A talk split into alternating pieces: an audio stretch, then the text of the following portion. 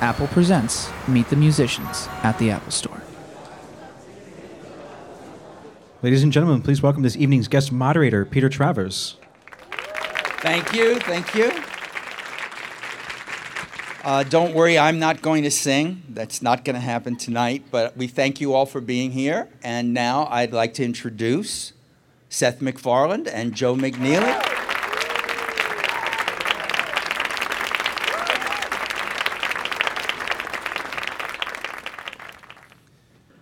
Who, got the idea that they were so in love with Christmas? And how drunk was one of I, I got really liquored up and converted to Christianity and then sobered up and it went away. Um, I, uh, you know, we, we had done we had done the first album, "Music Is Better Than Words," and um, the the record label suggested, hey, you know, if you want to do another one of these, a Christmas record might be a good fit, and it was something that hadn't occurred to either of us, I think. Um, but it, it it seemed like thematically something that might be kind of fun, so we ran with it, and this is what we came up with. So it was it was kind of a mutual thing, or which one of you did you go to Joel and say, "Yeah, come on, we'll do it," or did he come to you and say, "We need to do it"? I don't remember, do you? No, so neither there of us was a, remember. there was a lot of alcohol involved. it's okay, but it turned out so well. So that's we, we were happy. We're happy with the way it turned out. Yeah. yeah.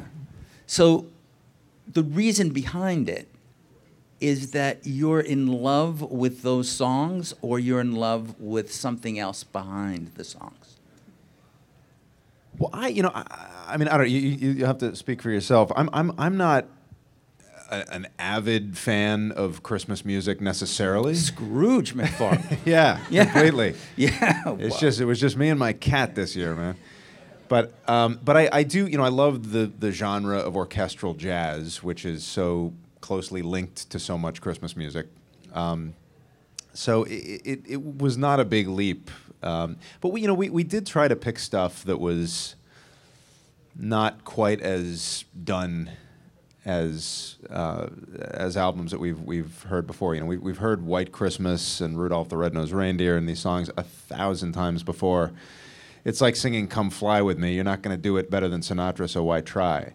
Um, it, it's so we we we picked a few songs that you know people will know, and then some other songs that, that are kind of undiscovered gems. We hope, and that's half the fun. Is is is ideally being the first person in in in years to try and interpret something that's been forgotten and to reinvent it. What's one of those songs that are forgotten? I, on Christmas Dreaming, I know is one of them. Well, that was one that you found. Christmas Dreaming. Yeah, Christmas Dreaming is a really obscure song. In fact, we could only find one recording of it, which was Sinatra, right? Hmm. Yeah. Oh, that guy. So But I who mean, would know? it was a very early. It was a very early recording, and I don't. I, I don't. I'm not aware that that anybody else has recorded I'm sure they have, but we couldn't find it. Mm-hmm. Well, I think we should hear one of the songs. What was it that you would like to hear right now? I don't know. You know, I said you could pick them. I don't. I don't give All a shit. Well, I want to start because it's, yeah, I'll just pick them, even ones that aren't on the album. You know, I'll just say, you know, You can play is it- whatever you want. You know. I noticed that this album does not have a lot of. you can to play the, manger Carpenters' "Top of the. World" if you want right now. I'm not going to stop you. How did you know I was? Do you, you No, actually like? I'm not you actually like the Carpenters? I love the Carpenters. See, there's confessions tonight that you're hearing all this. No, I would be, for my own odd, bizarre, twisted reasons, I would like to hear a little of uh, Baby It's Cold Outside. Sure. That you duet with Sarah With Sarah Bareilles. Bareilles, yeah. Yes, yeah. In fact, we're doing it live right now at the uh, Christmas tree lighting. How's that going? Brilliant bit of scheduling. Wow. oh, good. That's Can Set your DVRs.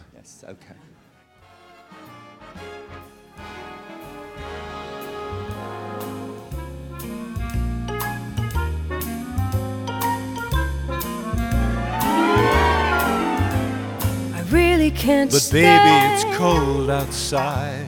I've got to go But away. baby, it's cold outside.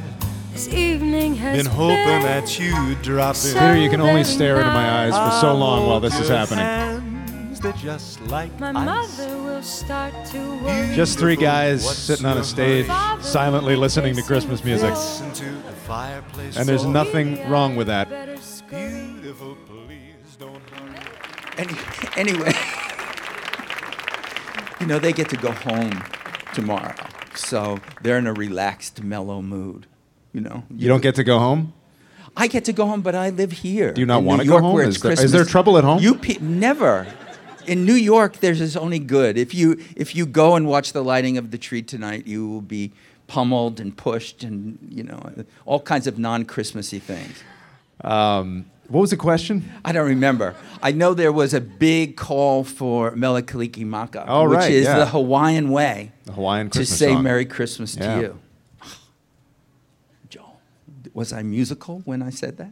This is, by the way, this is a great. th- th- th- I, I say this often. The art of orchestration is something that is is vanishing or vanished, and by by that I mean, if you listen to a Sinatra song, because nobody had better arrangers than he did, and you pull the vocals out of that, you still hear this awesome orchestral track. There's a lot going on with the orchestra, and and that's become something that's very dull nowadays. And one of the things that Joel is can do, and I think he's one of like five guys left who can do it, is really command an orchestra so that there's fun. There's jokes in the arrangements. There's fun stuff going on. He's got a Hawaiian guitar in there, and that's that's something that I would love to hear more of, and, and we just don't get enough of it. So this is a good example of that done well by this guy. Well, we should say too that you recorded this live with the orchestra. This isn't done, and you were with real human breathing musicians. Well, we did it. It's the second album that we've done that way. Yeah, real actually. Yeah. Yeah, with about sixty musicians, and we we wanted to do it the way that they did it 50 years ago, where your prep is done before you record and not in post production, where you'd spend three days recording the album. What you do in the studio is what's on the record. You, you, you do it with the orchestra, so everyone is in the same room, breathing the same air, and, and you kind of feed off of each other. And it just makes a huge difference. Yeah, and there's there's no isolation, right? There's nobody in a booth. The drums are sitting next to the violin, so everything's leaking in all the mics, which is a part of the old sound.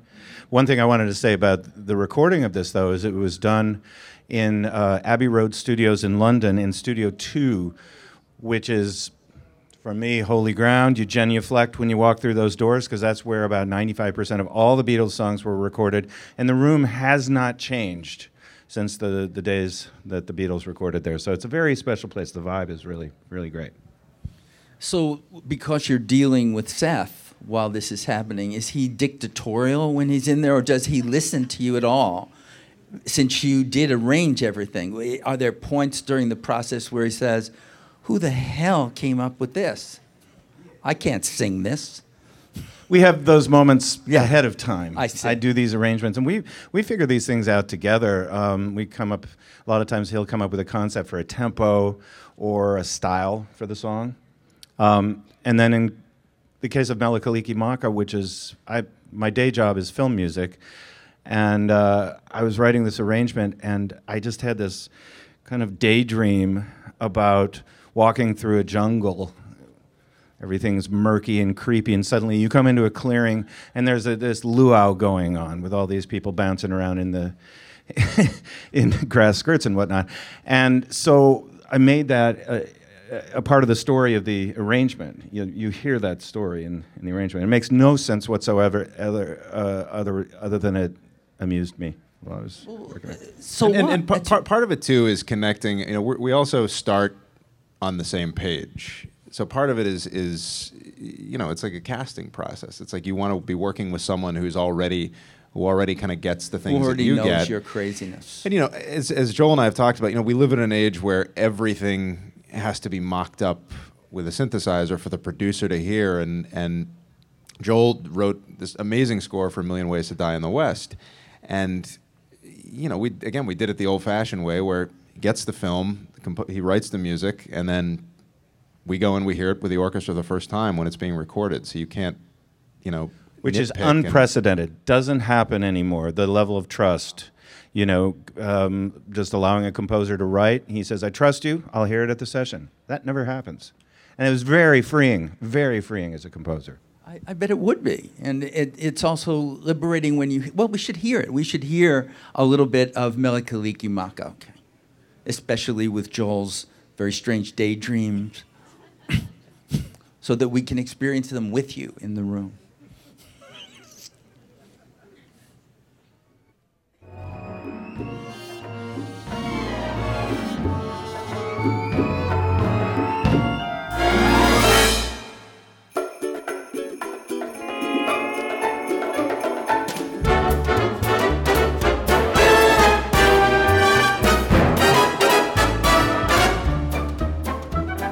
So silly.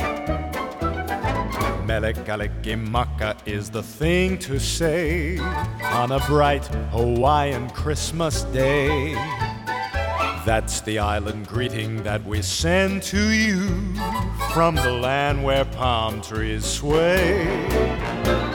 Here we know that Christmas will be green and bright. The sun will shine by day and all the stars at night. Mele Kalikimaka is You know, it's if, if you listen to Joel's to instrumental break in the middle, it's what we're talking about. Yeah, this, yeah. I was thinking of a guy tap dancing.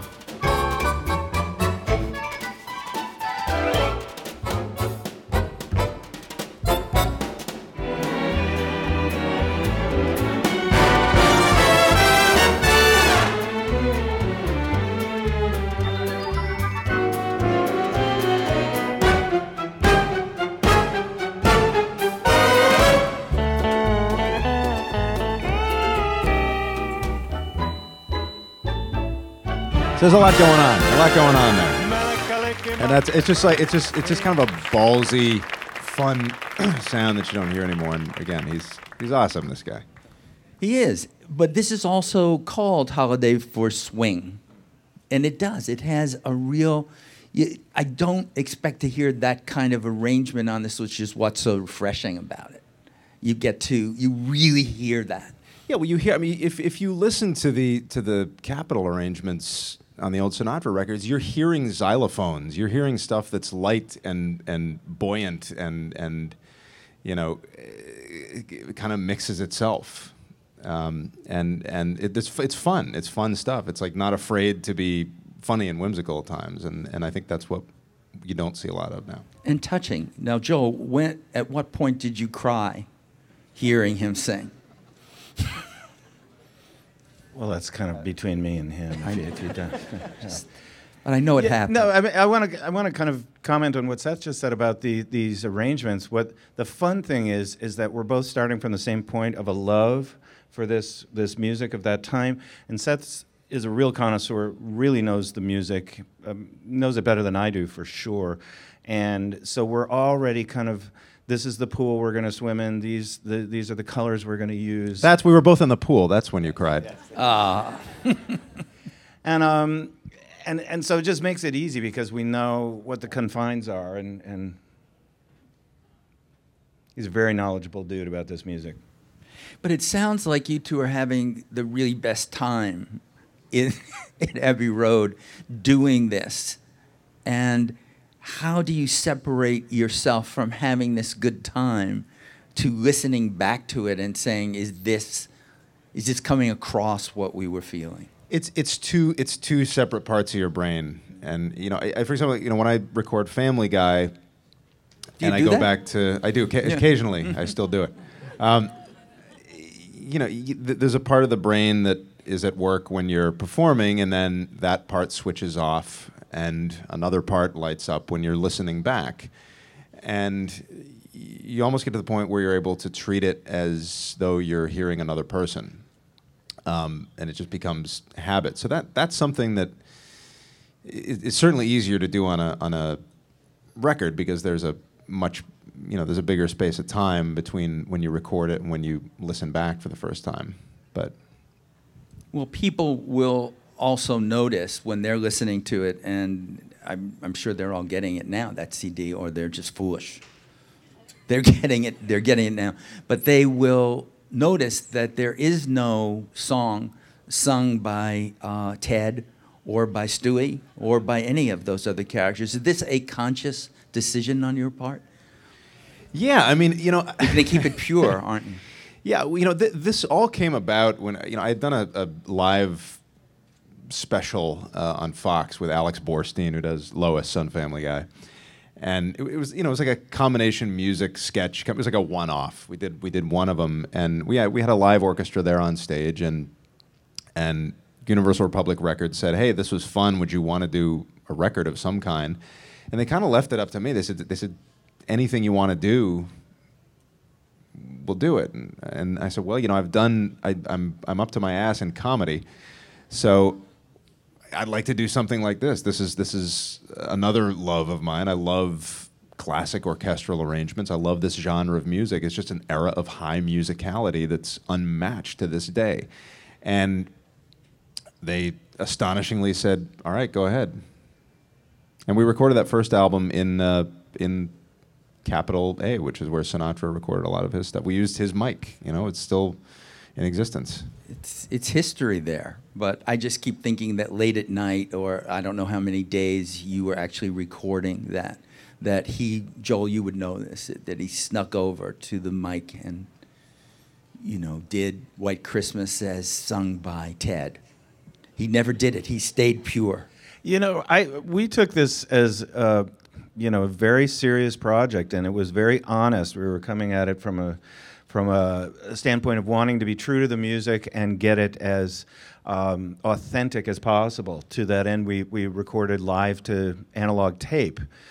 Um, that's a very different sound the way they used to record, and it's you know it's it's even difficult now to buy analog tape. There are only a few factories in the world that actually manufacture this stuff but we did it live to tape and we had complete performances from the orchestra instead of the security that studio players have well we'll fix it if there's any problems we'll punch in here we'll do that we'll layer it over this was a performance so there was a level of commitment from the players who were on the edge of their chairs because they knew if they screwed up in the last four bars and missed the trumpets missed the last high c or something we all went back to the beginning and started over. And that made this kind of collective energy where everyone was really on it. Uh, except for the, the guy or the woman who screwed up. You know, if you got through most of it and then somebody made that mistake. How many musicians were you working with there? It was about 55, yeah. Yeah, and, and they're all the same players that, that play on Family Guy and American Dad every week. I mean, there's they're studio musicians who just do this every day, and I mean, they're they're. It always seems to me that that, that the the more I, I deal with those people, the I was thinking to myself, you know, the the most famous trumpet player or clarinet player or what have you, whatever instrument you can think of, there's probably an anonymous studio player working in film who blows them out of the water because they just have to do it every day, all day. And the, the, the stuff you hear from these guys is astonishing. Um, what these guys can do and what they can do on on a dime. You know, if you ask them to play in a different style and they can do it on a dime brilliantly, it's it's they're an amazing bunch. Well, I have to ask before I turn the uh, questions over to the audience uh, a movie question since I'm the movie guy. And there's a song on the album uh, called Snow, which is from White Christmas and is sung by Bing Crosby, by Danny Kaye, by Rosemary Clooney, Rosemary Clooney. and Vera Ellen. Four people. Yep. But Seth does it all by himself. He just, he's all of those. Well, she, Rosemary Clooney did do a recording of that song, That song. solo. She did at one point. Yeah, and so that's your excuse for that. That's my excuse, But in the movie White Christmas, no. It's the four of 'em, It's yeah, just sitting at it's that just the four of them doing it On the train. That's on the train. Yes. So was that what inspired you? You had seen that movie, even though we know you hate Christmas. I mean, yeah, yeah, yeah. It's it's we, we again we like to do songs that are that where we where there's no cheating. You know, you, you can't kind of slip into Sinatra's version because you know if you sing White Christmas, you can't. You kind at least for me, I kind of can't help but slip into the cadences of Crosby because I've heard it so many times. And Snow is a song that, that there's no cheat sheet for that. You just have to kind of do it fresh, and particularly with the arrangement that Joel wrote, which is a brand new arrangement, um, and has so much life to it. it you, there, there's no you can't you can't lean on anything, which is half the fun. Yeah, and, and Seth had the idea of taking this song, which is almost always done as a ki- uh, kind of a medium bouncy song, and he said, let's let's let's amp this up and do it really fast, like a super fast up tempo number. I don't know that there's another arrangement of Snow that's done, you know, that's fast. I don't think people know that song. They see White Christmas every year on TV, but that's not the one they remember. And so I congratulate you for doing that. Even though you will go occasionally back to the perennial, there's a lot on this CD that doesn't do that. And It's it's it's it's a it's a balance. I mean, pe- there's also the reality that people like to hear songs that they know, um, and it's more fun to find obscurities and make and and and reinvent them. So it, it is a balance. I mean, there's stuff that's you know, th- th- there's there's a mix of it, this album probably leans more heavily towards the forgotten chestnuts, but there's a little of both. Yeah, there, there was a few songs I'd never even heard When the before, fuck like did I um, become the guy who White uses Christmas. that word? Yeah. like uh, everybody's waiting for the man with the bag. I'd, I'd never heard that song before. and that was something that came from your life that you you wanted to put on this CD. You're waiting for a man with a bag, really? Okay, That's- I'm That's half my weekend, pal. yeah, I don't. I don't even want to go there. I think it's Waiting time. for the man with the bag. bag. Yeah, it's time for the audience to speak. I usually have to go to his place though. yeah. I didn't mean to take you there. I was feeling snow. I was feeling it. It's like taking your life in your Like, hands that part of It genuinely is. Okay, audience, it's your turn to seize the day. Hi, how's it going? Uh, big fan. Uh, two questions. First, uh, what's another type of genre of music you might want to work on? And can you please say Cool Whip? Jesus Christ. All right, first of all, Cool Whip. I'll bark like a seal. You want me to bark like a seal? I mean, gosh, you know, I, that that's a it's a good question. I mean, I you do have to know your limitations. I, I wouldn't ever try to do, you know, like a metal album. I don't think I'd be very good at it.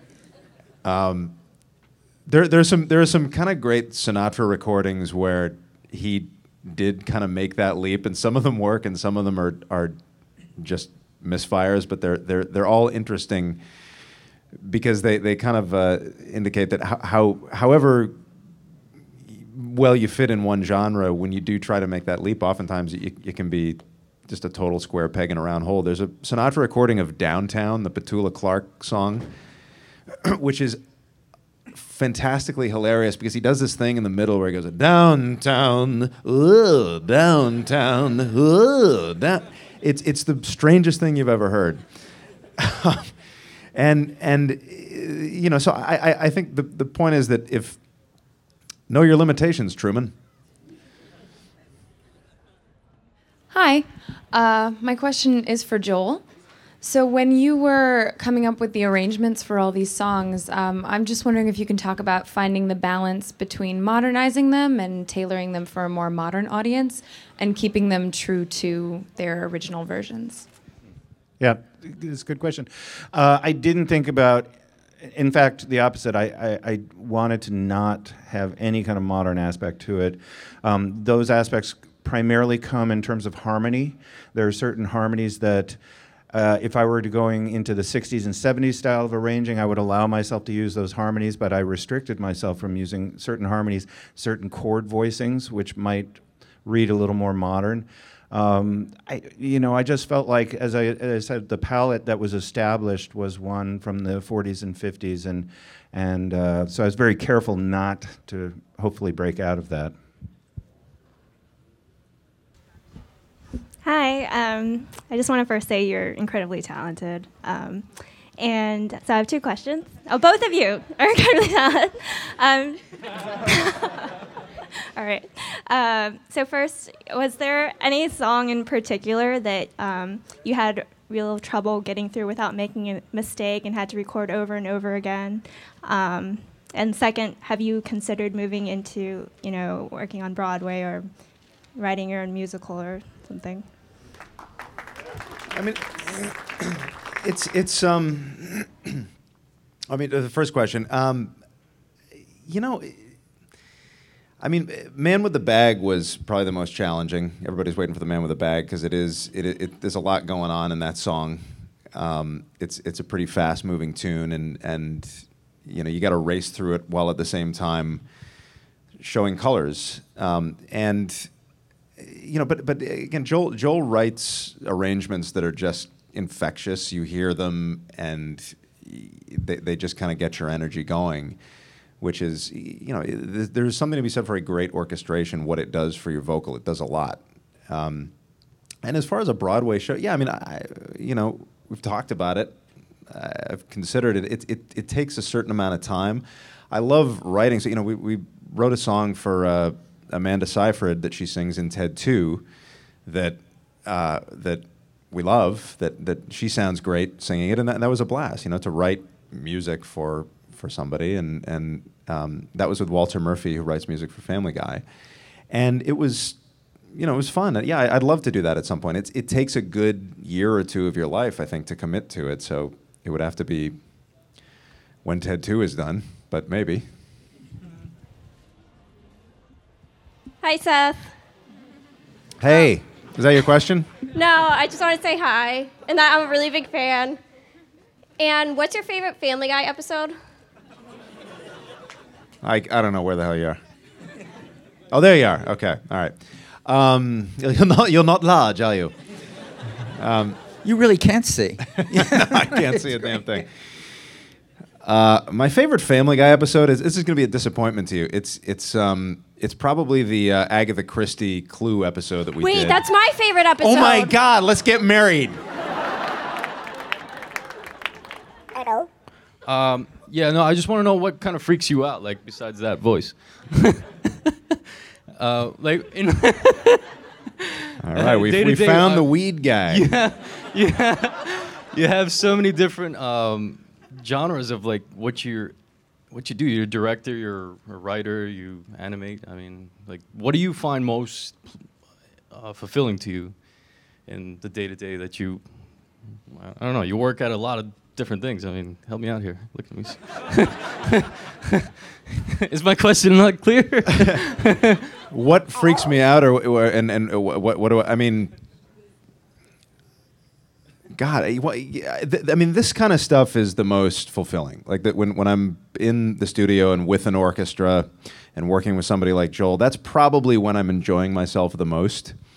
Um, I mean, I, I was I was probably the most freaked out in at any point in my career right before I did uh, A Million Ways to Die in the West. That was when I was the most scared because it was it was such an undertaking and and and, and at the same time it's it's it's that's when I kind of feel the most invigorated when I'm doing something that is that's new and scary. And you know I don't go skydiving I don't bungee jump so in lieu of that you know I I do this kind of stuff.